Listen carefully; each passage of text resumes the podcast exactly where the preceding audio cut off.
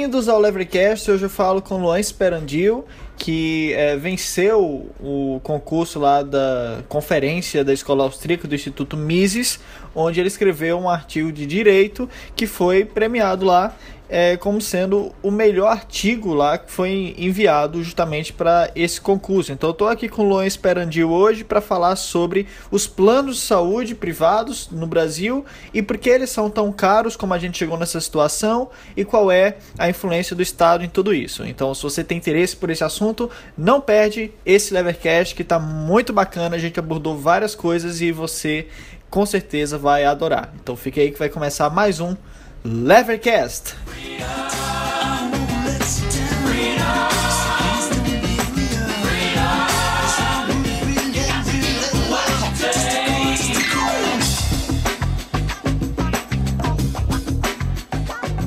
Luan Esperandio, bem-vindo é, novamente ao Levercast. É muito bom ter tua presença aqui para estar tá falando sobre esse tema, né, que é tão importante na vida dos brasileiros que já tem um sistema público de saúde terrível, quando vai para o sistema privado, é o olho da cara, né? É muito caro.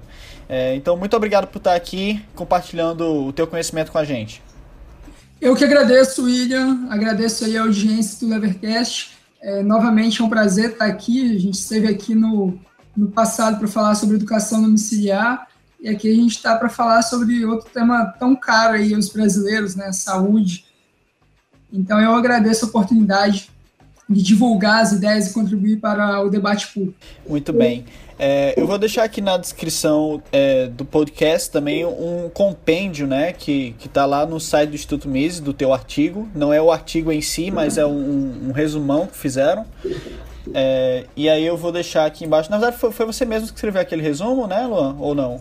Isso, eu escrevi um artigo para a conferência austríaca mais completo, com viés mais acadêmico, e após eu gravar um podcast do Miss Brasil com o Bruno Garchagen, muitas pessoas pediram é, para ter acesso às informações do artigo. Só que ele só vai estar disponível na próxima revista acadêmica do Mises, que deve sair só no segundo semestre.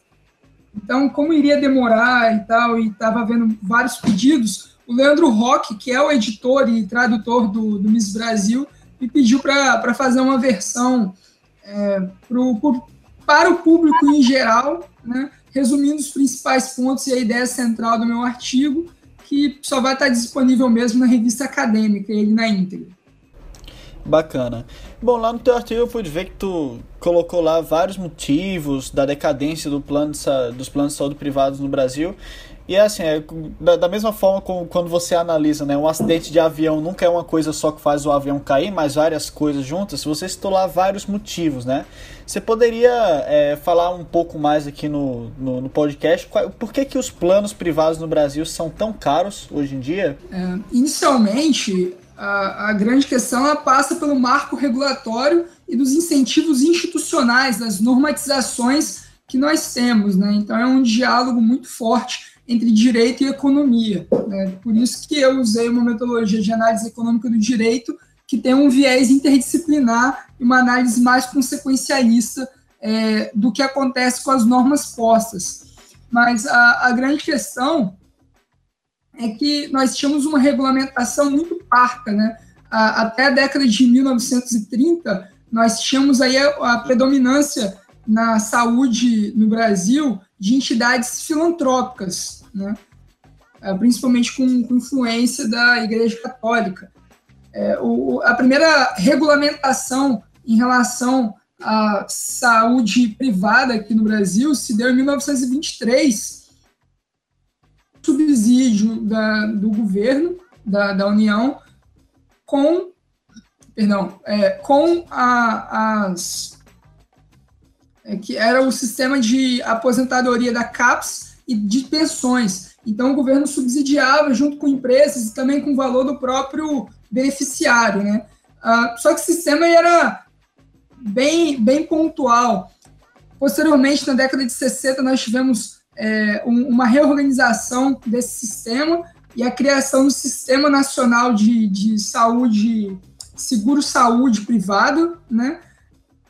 Até mesmo o início da década de 90, nós tínhamos uma regulamentação muito parca. Então, o mercado privado brasileiro de saúde estava se desenvolvendo de forma muito rápida, né? Nós tínhamos aí o colapso do serviço público de saúde, nós tínhamos uma muito forte e ainda havia a estabilização do real, né? Então ficou mais fácil a, você ter uma previsibilidade no mercado. Então as pessoas passaram a, a, a buscar mais o serviço de saúde, né? Então você não tinha praticamente você não tinha barreiras de entrada, você tinha de fato aí uma livre concorrência é, para permitir essa expansão no setor. É, mas infelizmente nós passamos a ter, a partir de 98, uma mudança nesse arranjo institucional com a promulgação da Lei 9656 de 98, que é a lei dos planos de seguros de saúde. E posteriormente também nós tivemos a ANS, né, a agência reguladora do setor, né, que é a Agência Nacional de Saúde Suplementar, que diz respeito aos planos de saúde é, privados. Então, a partir dessas regulamentações, nós passamos a ter é, um, uma dificuldade em oferecer um modelo de negócios melhor, né, um, um diferentes modelos de negócios, porque a, a lei dos planos de seguro-saúde estabelece o plano referencial mínimo, que esse, esse plano referência ele estipula quais os serviços mínimos a serem ofertados pelas operadoras de plano de saúde. Então, isso impede que uma pessoa que tenha uh, um, a única coisa que ela gostaria é ter acesso à, à internação em caso de acidente ou em caso de acontecer algum problema cardíaco, digamos. Mas ela acaba não podendo contratar apenas isso, ela tem que contratar diversos outros, é, diversos outros serviços, diversas outras eventos médicos, mesmo que ela não pretenda utilizar e de fato não utilize, né? Então, isso aí acaba encarecendo os planos de saúde aqui no Brasil. É, é, esse seria o, o principal, o, o principal viés mesmo. Bacana. É, Luan, toda vez que assim, a gente vai argumentar com alguém que é normalmente de esquerda, alguém que gosta muito do PT e tal, normalmente eles vêm com um papo mais ou menos assim. É, antes do governo do PT, só quem tinha acesso a coisa boa era, eram os ricos. Só quem tinha acesso a. Não só coisa boa, mas coisas básicas, né? Eles costumam dizer: ah, antes só tinha acesso à saúde que era rico, quem poderia pagar muito para um plano de saúde privado. Ou então, ah, só tinha acesso à educação é, superior que era rico poderia pagar. E aí, porque o governo do PT veio, agora a gente tem acesso à universidade, agora a gente tem acesso ao SUS e tal. Então eu gostaria de perguntar a você justamente isso. É, no passado, realmente só tinha acesso a esses planos de saúde privado quem era realmente rico? Ou você acha que hoje é que é esse tipo de caso? Olha, William, uma resposta que eu daria para um militante de esquerda, um militante do PT que, que afirmasse isso que você disse, é que graças ao PT nós tivemos a maior recessão econômica da história brasileira registrada, né? E, e hoje nós temos menos pessoas que têm plano de saúde do que nós tínhamos há alguns anos atrás. Nós chegamos a ter 50 milhões de brasileiros com planos de saúde e atualmente nós temos 47 milhões. Então, graças a essa crise causada é, em grande parte pelo Partido dos Trabalhadores, na época que ele ainda estava no Palácio do Planalto, e que nós estamos sentindo os efeitos ainda dessa crise, nós tivemos aí um. Hoje nós ainda temos 14 milhões de brasileiros que estão desempregados, isso segundo os dados oficiais, é, isso fez com que as pessoas que hoje estão desempregadas, muitas delas, abrissem mão de ter uma cobertura de um, de um plano privado. Né? Hoje foram mais de 3 milhões de brasileiros nos últimos três anos que deixaram de pagar é, o, o, plano de saúde e agora estão dependentes do SUS. E isso eu acho que é o, é o primeiro ponto a ser elencado. O, o segundo é que essas nós tivemos é, é, essa mudança institucional, ela se deu no segundo governo do FHC, né? A partir de 98 e depois em 2000 com a criação da ANS. É, essas intervenções como eu mostro no meu artigo, elas acabaram sendo responsáveis por uma de oligopolização é, do, no setor da saúde, né, já que você não pode inovar, já que você mitigou a livre concorrência e a livre competição. É, e aí, hoje, é, a, no início dos anos 2000, nós tínhamos aí mais de 3.500 operadoras de saúde, e isso caiu para mais de 70% para o número atual. Então, as operadoras de plano de saúde estão ou falindo ou sendo compradas por outras operadoras maiores. E você, como estudante de economia, você tem ciência e que um setor oligopolizado e nunca é bom.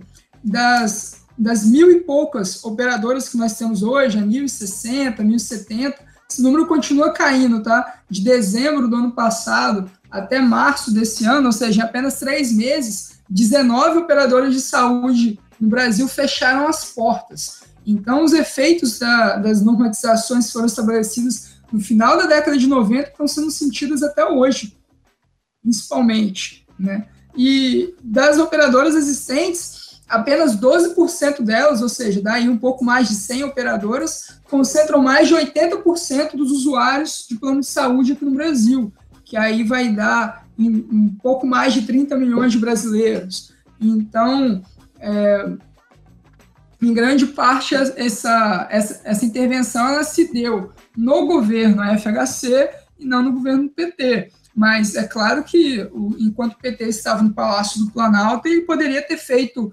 mudanças no arranjo institucional para é, melhorar essas questões. Né?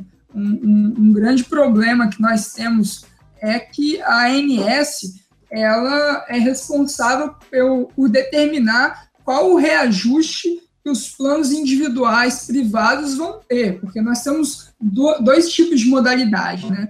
Nós temos o, o plano individual e nós temos o plano coletivo. Só que você tem na literatura econômica que mostra que controle de preço sempre vai gerar escassez, a partir do momento em que o, esse controle de preços se torna mais caro a sua atividade produtiva do que o que é permitido você vender, né? Então, ou você vai criar aí um mercado paralelo, ou então simplesmente não haverá mais o oferecimento ou a prestação daquele serviço. Né? E hoje nós temos a ANS, ela, é, ela estabelece qual vai ser o reajuste no plano individual, né? E o plano é, corporativo não tem, o plano empresarial você não tem essa regulamentação. E que as operadoras de saúde passaram a fazer, já que o, os reajustes autorizados eram menores do que a inflação médica, né? sempre fazendo essa distinção. Eu vejo muitas reportagens falando: ah, olha só, a ANS autorizou reajuste acima da inflação. É, você tem inflação que é medida pelo IGPN, que tem alguns produtos básicos que são medidos, ok. Mas a inflação médica, que é o que afeta diretamente a atividade que é exercido pelos operadores de saúde, os valores são completamente diferentes. É, se trata de outro escopo, né? Então, tem muita gente que acaba cometendo esse tipo de equívoco primário, né? Ah, na, na, análise econômica. E então o que aconteceu? As operadoras que antes ofereciam planos individuais privados simplesmente passaram a oferecer planos é, empresariais pararam de oferecer os planos individuais é, que, que tem esse controle de preços. Né? Então, hoje, desses 47 milhões de brasileiros que, que possuem plano de saúde, 80% deles possuem o plano de saúde é, no, no, plano empresarial. Né? Mas por quê? Porque o, o mercado, o, os agentes do mercado, eles reagem diante dos incentivos institucionais e eles passaram a, a ir para um, um ambiente em que fosse melhor, né, mais favorável para eles poderem empreender e, continuar oferecendo e prestando seu serviço. Bacana. É, a questão do controle de preço chega até a ser meio paradoxal para quem não, não, entende muito do, do, papel dos preços como mensageiro na economia, né? Que o Hayek sempre falava. Porque é aquela coisa. Como é que o governo estabelecer um preço mínimo para a gente ter acesso à saúde pode ser uma coisa ruim. Ora, se ele não fizer isso, a gente não vai ter que pagar um absurdo? Normalmente é isso que pensa o cidadão comum, né? Mas ele não vê que se aumenta o preço, isso vai passando a mensagem no mercado que aquele setor vale a pena investir ali quando você começa a atrair mais pessoas investindo naquele setor, o preço baixa, né? É a antiga lei da oferta e da demanda, né? Então, tem muitas regulações que parecem ser boazinhas, mas no final acabam gerando esse tipo de situação, porque o aumento de preço, na maior parte das vezes, ele está relacionado justamente à escassez de algum produto, e se o mercado não, não pode saber que aquele produto está em falta, como é que o mercado vai produzir mais daquilo, né? Agora, assim, Luan, eu gostaria de saber o seguinte: no teu artigo, você falou muito em relação à questão dos contratos, né? E eu sei que isso é um problema que afeta não só o, o mercado de saúde, mas também o mercado imobiliário, né? Uma das coisas que é mais complicado no mercado imobiliário atualmente é justamente pessoas que assumem é, uma, uma determinada dívida para comprar algum determinado imóvel e aí simplesmente depois diz que não pode mais pagar e o, e o juiz e o judiciário, né, quase sempre decide a favor dessa pessoa que quebrou o contrato, são chamados de extratos, né? Agora, o teu artigo argumenta que esse tipo de coisa também é muito comum na saúde, né? No sentido que você contrata por uma coisa e depois quer exigir mais do que foi contratado, é isso mesmo? Como é que é a situação contratual em relação aos planos de saúde? Como é que isso afeta toda essa equação aí? Então, a partir da, da Constituição de 88 e depois também com a edição do Código de Defesa do Consumidor, nós tivemos aí uma legislação mais dirigista, né, que é a legislação que eu comentei, que regula os planos é, privados de seguro-saúde, né, e toda essa, e posteriormente também a gente ainda teve a, a edição do novo Código Civil, né, de 2000 e 2002. E essa legislação, ela permite ao Poder Judiciário relativizar contratos, né? Então, é, o, o, o, princípio que era clássico na teoria contratual, que era o dogma da autonomia da vontade, é, ou seja, as partes assinam um contrato de acordo com a sua vontade, e o contrato é feito para ser cumprido isso acabou sendo relativizado. Então, o Poder Judiciário, agora, a partir de algumas cláusulas gerais e abertas, ele pode reescrever alguns contratos, considerando alguns artigos, algumas cláusulas contratuais como abusivas. Né? E o, o, o adendo que eu faço é que os planos de saúde, eles sempre vão visar o lucro, como qualquer atividade produtiva. Né? E, e isso é imprescindível para você é, ter a viabilidade econômica da sua atividade. Ninguém vai conseguir manter é, um, uma atividade empresarial tendo déficits, né, tendo, tendo prejuízo. Mas a, a, a grande questão é que a doutrina jurídica, pelo menos parte dela, ela considera a, que as cláusulas restritivas de cobertura são abusivas. Mas no momento em que você vai assinar um plano de saúde, você vai escolher qual cobertura que você deseja. É claro que isso é extremamente regulado pela agência reguladora, né? É, mas você vai escolher entre os pacotes que você deseja. Então, a pessoa, o cliente, ele opta por, uma, é, por um plano mais barato, e em virtude desse plano ser mais barato, ele não tem algumas coberturas, e aí, posteriormente, ele pega e fala: ah, eu vou optar por esse mais baratinho porque é só eu entrar no judiciário que o juiz pega e manda o plano pegar e, e, e determinar esse evento médico para mim, um evento que eu sequer paguei. Né? Então, eu estou pagando menos por exemplo, justamente porque não foi contratado. Né? Então, é, o, a, a, intervenção no, nos contratos de plano de saúde pelo judiciário acabam acaba fazendo um desequilíbrio contratual né, entre as partes. Mas não só isso. A grande questão é que você acabou estabelecendo incentivos para litigar. Então, assim, a, o, o, cliente nem se preocupa mais com o contrato que ele está assinando, como diz o André Ramos. Né? Você cria um, uma cultura de assinar sem preocupação com os termos que estão assinando naquele contrato, porque é só entrar no judiciário, o judiciário vai rasgar aquele contrato posteriormente, caso você tenha algum problema. Né? Então,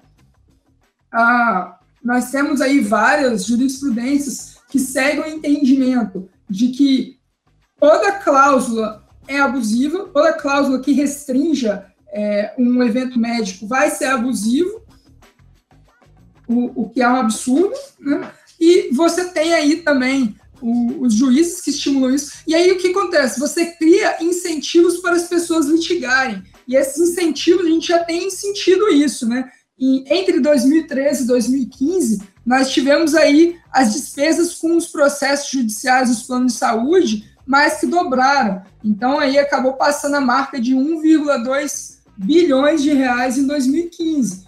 Então, se essa situação se perdurar, se continuar dessa forma, não é só uma insegurança jurídica que você vai ter, não é só o aumento dos custos de transação com os valores dos contratos é, que, como não estão sendo corretamente obedecidos, não é só esses contratos que vão acabar repassando os custos para o restante da carteira de clientes. O, a, a grande preocupação que eu manifesto no artigo é em relação a se é, continuarmos nessa, nessa progressão, nós temos o completo solapar do sistema. E aí você pensa, saúde pública no Brasil a partir do SUS, ela já é, uh, já tem vários problemas, ela já apresenta vários problemas de, de demanda.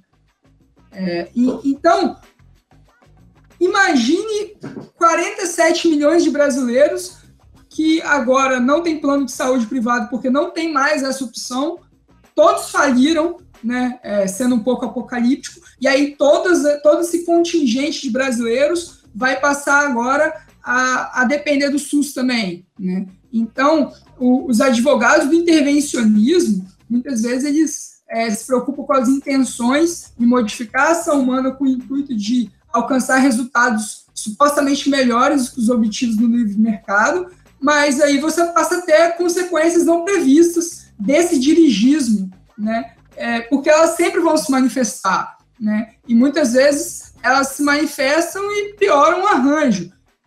É, a questão da, da, da, escolha pública, a teoria da escolha pública fala muito, muitas vezes isso, né?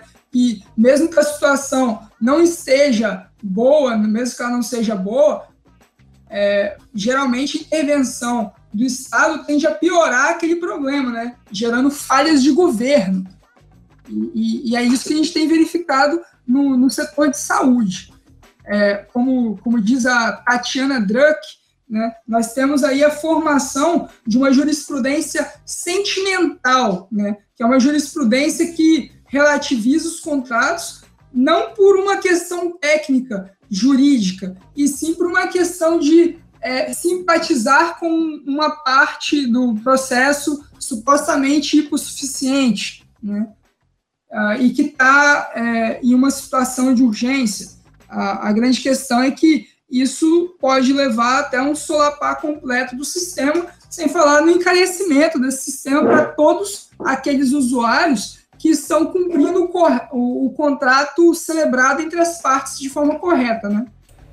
Certo. É, Lua, assim, às vezes eu fico pensando assim, porque tem muita gente que, que diz, ah, mas e numa situação de emergência, por exemplo, que é, digamos que você não pagou ou esqueceu de pagar seu plano de saúde, ou então, é, como é que é, você está em, em, em um período de carência contratual e aí você está em um estado de emergência, está na beira da morte, você chega no hospital para ser atendido e diz, não, você não vai ser atendido porque você o, o teu plano está no período de carência contratual, né?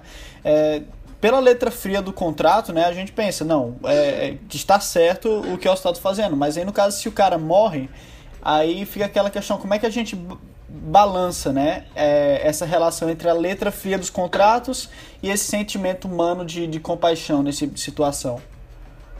Certo. É, essa que é a questão que é, o próprio CNJ, uma pesquisa sobre a judicialização da saúde, admitiu que a maior parte dos magistrados brasileiros não leva em consideração é, a, os reflexos econômicos e sociais do, das suas decisões. Né? Então, é aquilo que o Bastiat fala, né?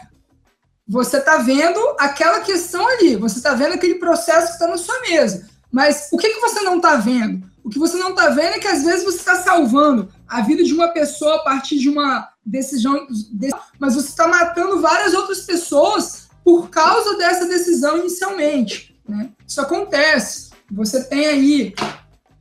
Isso é um caso aí que eu, que eu vou comentar é da, do, do SUS, né? Você tem vários juízes que é, você tem uma, um, um paciente que pede uma internação só que não tem vaga. Então, a partir do momento que ele é, é determinado a internação, ele fura a fila de outras pessoas. E quando ele fura a fila dessas outras pessoas, o juiz ainda não está vendo quais pessoas que vão deixar de ser atendidas agora em virtude da, da, da decisão dele. É o que o Luiz Fux do STF fala. Você está cobrindo um pé e descobrindo o outro. Não, não tem muita saída nesse sentido, né? Então, a Tatiane, que eu já citei, fala sobre é, é, esse sentimento, né? essa decisão judicial focada no sentimento. E o grande problema é que todo esse conjunto de intervenções ele só tem piorado a situação. A gente tem agora a formação de um oligopólio,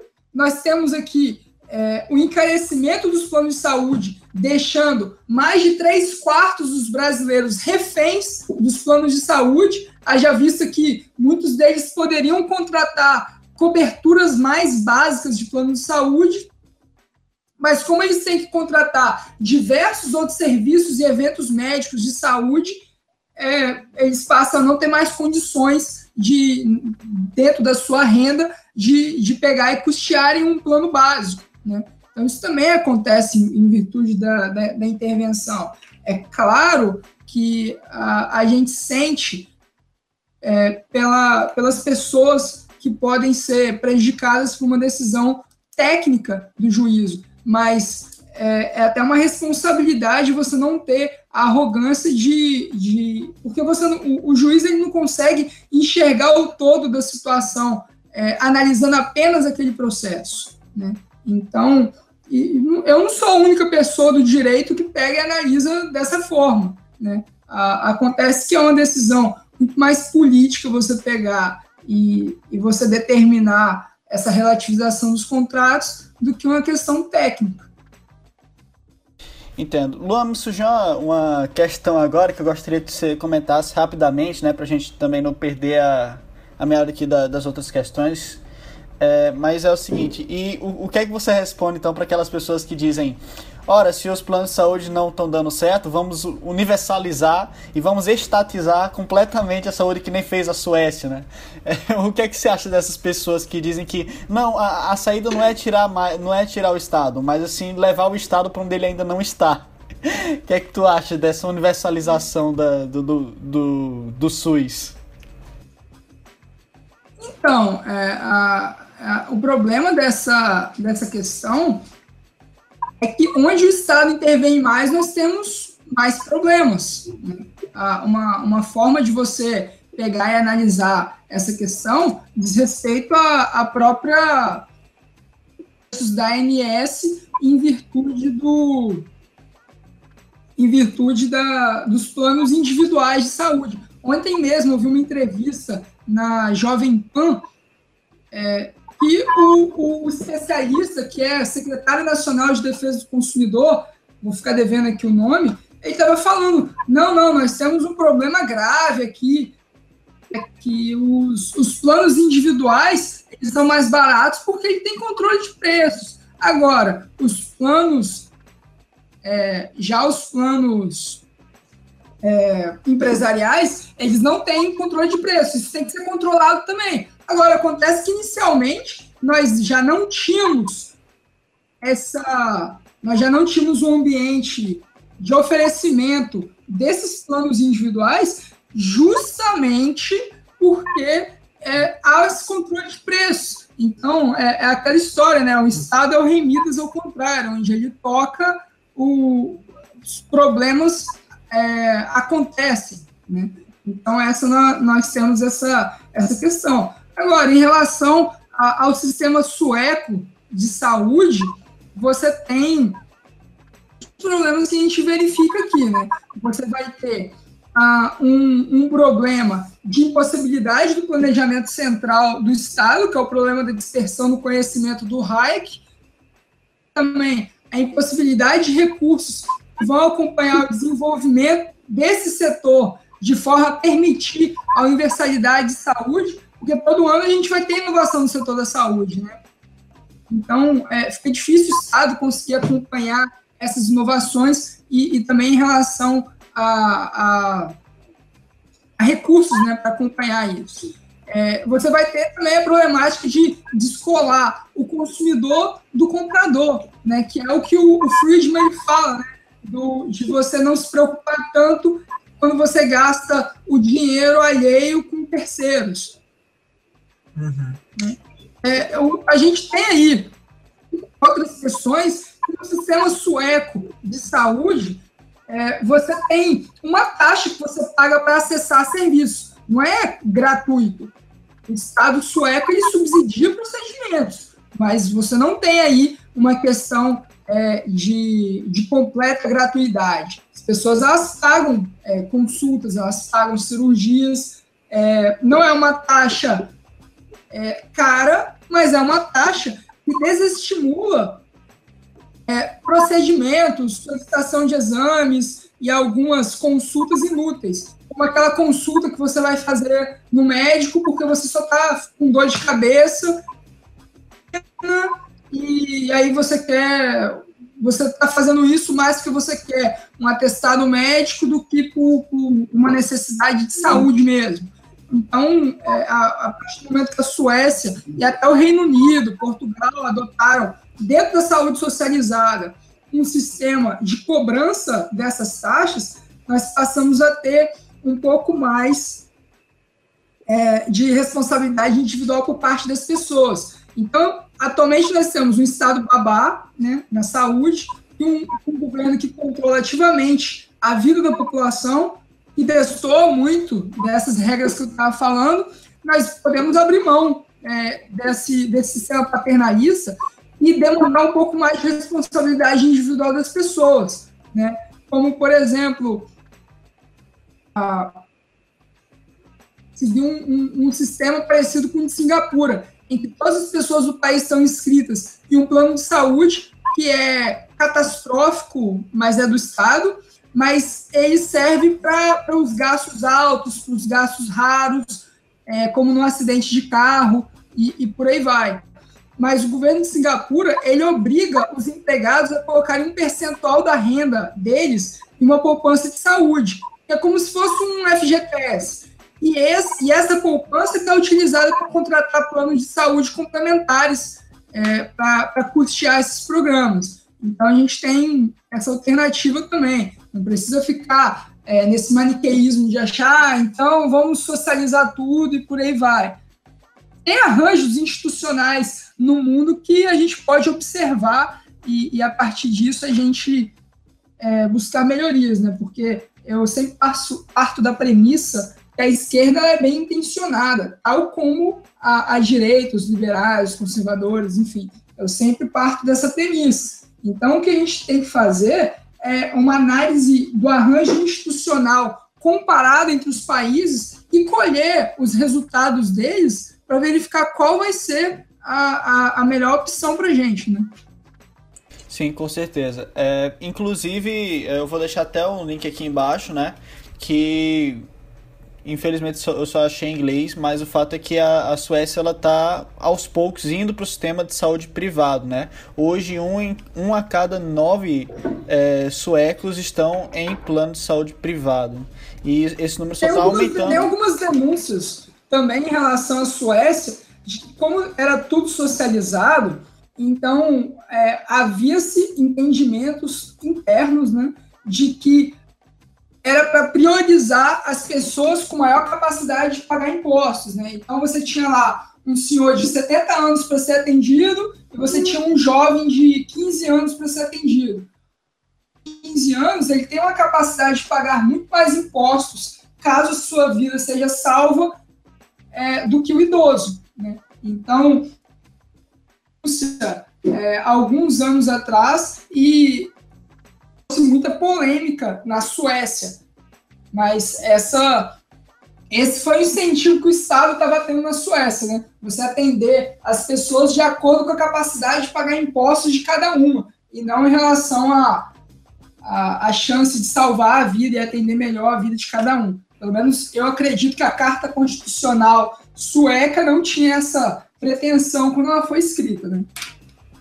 Isso. É, só uma correção aqui, eu disse um a cada nove, é um em cada dez suecos agora estão em plano de saúde privado. É, Luan, seguinte, você falou aí desse, dessa poupança, como se fosse um FGTS de saúde lá em Singapura e tal. Eu gostaria de saber o seguinte: é, na nossa realidade política, é, a gente não poderia, claro, partir nem para nenhum extremo aqui, né? A gente não poderia dizer, ah, vamos privatizar tudo, acabar o SUS, porque não é, mesmo que alguns libertários, liberais tenham é, é, essa vontade, não é politicamente viável. Então, gostaria de perguntar você o seguinte: quais são os próximos passos, né? E o, o que é que é mais fácil a gente ir alcançando a partir daqui?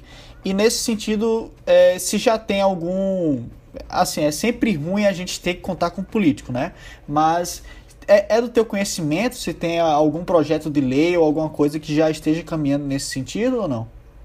Então, o Ministério da Saúde, ele tinha em, no início do ano né, anunciado um projeto de é, planos de saúde populares. Né? E esse projeto tinha sido encaminhado à ANS e a ideia dele era você possibilitar, porque hoje é proibido um, uma operadora de saúde ela oferecer um plano de acordo com os interesses personalizados de cada uhum. usuário. Né? Então, a ideia era criar modalidades de plano de saúde que fossem menos rígidas, que tivesse menos cláusulas de, é, de previsão, de cobertura em eventos de saúde.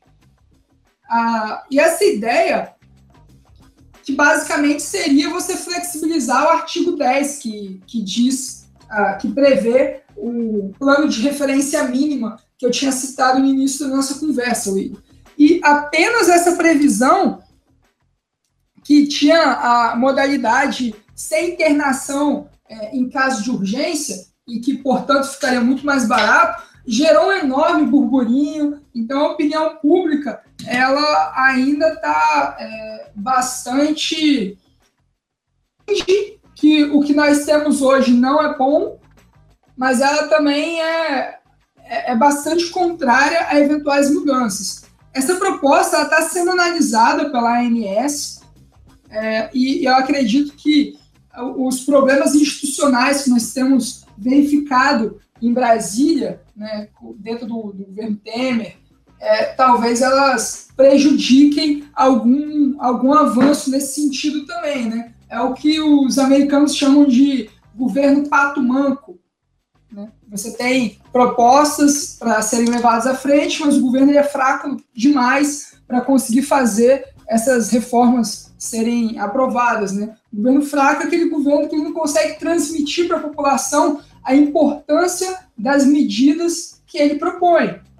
Né? Isso eu vejo muito dentro do governo Temer. É, eu, é, apesar dessa iniciativa do Ministério da Saúde, não tenho conhecimento de políticos que alguma flexibilização do artigo 10 é, da, da, da lei dos planos de saúde, mas eu tenho esperança, William, de que nós possamos ter futuramente uma, um, um debate público amplo sobre reformas liberalizantes dentro da saúde, porque, conforme nós vimos, todos os exemplos é, de intervencionismo que nós tivemos prejudicaram é, amplamente o setor, institucionalmente falando, né? E, e vai chegar um, a um momento em que nós não vamos mais conseguir ou, ou poder ou ter o direito de ignorar essa realidade e é, de que o arranjo institucional no mercado de saúde privado brasileiro é ruim, né? Então eu tenho a esperança de que nós conseguiremos é, em breve, quem sabe aí, após a, a, as eleições do ano que vem, a partir de 2019, com uma nova legislatura, a gente ter aí um, um, um avanços nesse sentido. Luan, é, quando o cenário institucional para as pessoas conseguirem ser taxistas estava muito engessado e muito complicado, surgiu o Uber, levando ao mercado mais competição e barateando os preços, né? Tu sabe, assim, pela iniciativa política é tudo muito frustrante. Tu sabe se tem alguma iniciativa privada que está conseguindo burlar esse tipo de sistema e fornecer alguma coisa melhor? Olha, William, é, da forma é, por meio de tecnologia, igual você tava, uh, citou o exemplo da Uber, dessa forma não tenho conhecimento, mas um, um, uma forma que o, os indivíduos estão buscando para melhorar é, a, a, a, sua situação é o fenômeno das clínicas populares, né? em que elas pegam é, e o, os médicos conveniados atendem várias pessoas, não é um plano de saúde, mas eles pegam e os, os consultórios recebem aí dezenas de pessoas são atendidas por dia por meio desse plano. E aí eles pagam 30, 40, 50 reais a consulta cada pessoa dessa. Então, é, não é uma forma tecnológica, né? Vou ficar devendo essa resposta não ter conhecimento sobre é, inovações. Agora, nós temos aí algumas inovações tecnológicas dentro da própria gestão pública do SUS. Né? Aqui em Vitória, para você marcar uma consulta, é, eles são. É, a Prefeitura de Vitória estabeleceu aí no, no mês passado a possibilidade de você poder marcar uma consulta médica em um posto de saúde online. Tipo assim, isso é uma coisa bizarra. Deveria estar acontecendo isso há pelo menos uns 10 anos. Começou agora, então chegou no poder público agora. É, chegou atrasado? Chegou. Eu, eu ainda tenho até algumas críticas à forma como isso tem sido implementado aqui em, em Vitória. Mas chegou. Então, assim, eu acho que a, a, a outra forma também, né, tem algumas prefeituras que estão estabeleci, estabelecendo um envio de SMS pra, para o paciente que foi atendido, né? E aí o paciente acabou de ser atendido no plano, ele recebe um SMS para avaliar a nota de, de 1 a, a, a 10, qual o nível de satisfação dele. A partir disso, você tem uma amostragem aí se o sistema está sendo bem sucedido ou não. São coisas simples, são medidas tecnológicas para melhorar a, administração pública na área da saúde uh, baratas, relativamente baratas, e que é, você começa a ver isso agora, né, esse movimento. Então, esse tipo de iniciativa tende a ficar cada vez mais comum em outros municípios do Brasil ao longo do, do, dos próximos anos. Bacana. É, Luan, agora sim, uma pergunta aqui só para a gente encerrar e dar ampliar um pouco mais a, a nossa visão, né? A gente sabe que plan, os planos de saúde aqui no Brasil são porcaria. A gente já desmistificou aquela questão do, dos é, do SUS sueco de ser bom, de ser uma alternativa interessante, porque a mesma Suécia está migrando para os planos privados. Mas agora, quando a gente olha para os Estados Unidos, e tem sempre aquela discussão lá sobre o Obamacare, se o Obamacare deve ter, se não deve ter, e normalmente quando querem falar contra o Obamacare, os americanos dizem que vão voltar para os planos de saúde privados, que cobram premiums, né, que eles chamam lá em cima, e que ninguém vai mais poder ter acesso à saúde. É, agora, os Estados Unidos, eu, eu acredito né, que eles têm muito menos regulação do que aqui no Brasil. Por que, que esse tipo de situação acontece lá? Você saberia dizer? Ah, questão de arranjo institucional. Agora, o Obamacare, ele estabeleceu várias intervenções que ampliaram enormemente o, os preços dos planos de saúde. Eu tenho é, um, um, amigo é, canadense que mora no Texas, ele já é um senhor aí de meia idade, e, e ele, é, ele é bem trampista, né? Mas ele estava falando que o, o Obamacare encareceu o plano de saúde dele em 700%. Então, ele está pagando aí um, um, um, valor bem salgado agora com o plano de saúde dele. É, você tem, inclusive, pessoas como o Jeff Tucker, né? Que ele é, tem a tese, não é só ele, né? Estou referenciando ele por ser um canal libertário, que a, a, os democratas perderam a eleição para o Trump no, no ano passado, porque por causa do Obamacare, porque ele encareceu muito os planos de saúde lá. E o, tem alguns especialistas que falam que tanto o Obamacare quanto a proposta né, de revogação dele, que é um projeto de lei, para nós termos o, o Trump Care, que está com dificuldade de ser aprovado também, é, a, eles partem de premissas equivocadas, né? Porque o pobre, ele a, a, primeira preocupação dele quando tem uma pessoa uma situação de urgência não é com preço exato de quanto que ele vai ter que pagar por aquela consulta, por aquele exame ou por causa da internação. A maior preocupação é se vai ter naquela localidade algum médico, algum especialista para atendê-lo. Né? Então, o, o, o Trump quer e o Obama quer, eles partem é, de, de diagnósticos, na minha visão, equivocados. E eu, acredito que o Trump quer hoje ele é um pouco melhor do que o Obama quer, que é a lei que está sendo proposta, mas eu acho que está bem longe de algo que vale a pena defender com unhas e dentes. Né? Ah, vamos ver se eles conseguem, conseguem melhorar o arranjo institucional deles. Mas, como eu estava falando, tem outros países que têm arranjos mais interessantes. Né? A, a Singapura, para mim, é um, é um exemplo bem interessante aí do que você pode analisar. Bacana. É, Luan, é, muito obrigado por ter vindo aqui. E quem quiser acessar o teu artigo na íntegra, como é que faz para conseguir ele? Então, eu vou pedir para você deixar o link na descrição é, do, do meu artigo, que foi publicada uma versão condensada nele, né, no, no site do Miss Brasil. A, a, versão na íntegra, que foi apresentada na conferência austríaca que aconteceu é, no, no mês passado, em maio, vai estar disponível na próxima revista acadêmica do Miss Brasil.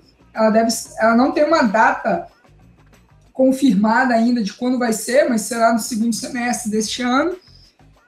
E nós temos aí, é, no, no, nos próximos meses, eu devo publicar, junto com o Davi Lira Leite, a gente deve publicar um, uma versão mais extensa também no, no Instituto Mercado Popular com uma proposta de política pública. Ah, muito bacana. Ah, então tá certo, Luan. Então eu vou deixar o link então na descrição é, para isso aí você e pedir pra galera ficar ligada lá também, né, em relação a, ao evento, se tiver algum ouvinte de São Paulo, né, e prestigiar lá o lançamento da revista, né? E é isso aí. Muito obrigado, Luan, pela atenção e, e por essa participação aqui. Deu para cobrir muita coisa. Foi uma conversa que eu achei muito produtiva. Valeu, eu que agradeço, William. Até mais, obrigado pelo convite. A gente está sempre à disposição aí, tá?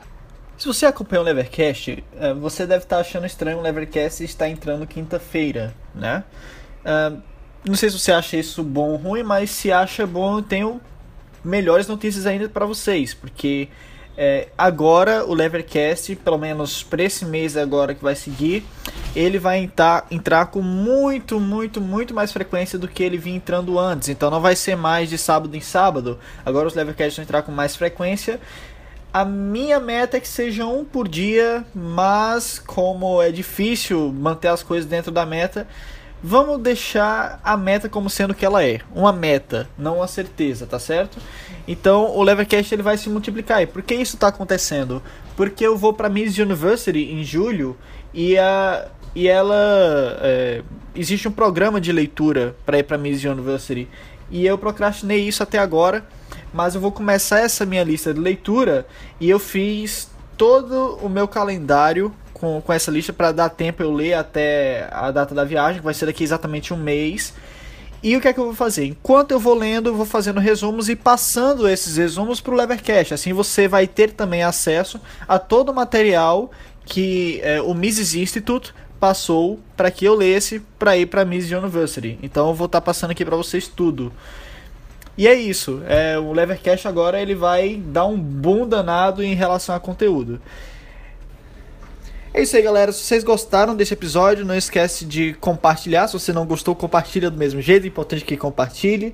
Se você realmente gostou, tá aí embaixo minha carteira Bitcoin e a minha conta na Caixa Econômica Federal se você quiser ajudar com alguma coisa, tá certo? Vale lembrar que eu faço esse podcast gratuitamente e sigo religiosamente é, a meta de colocar ele aqui todo sábado, tá certo? Então é isso aí, galera. Muito obrigado pela atenção e até o próximo Levencast.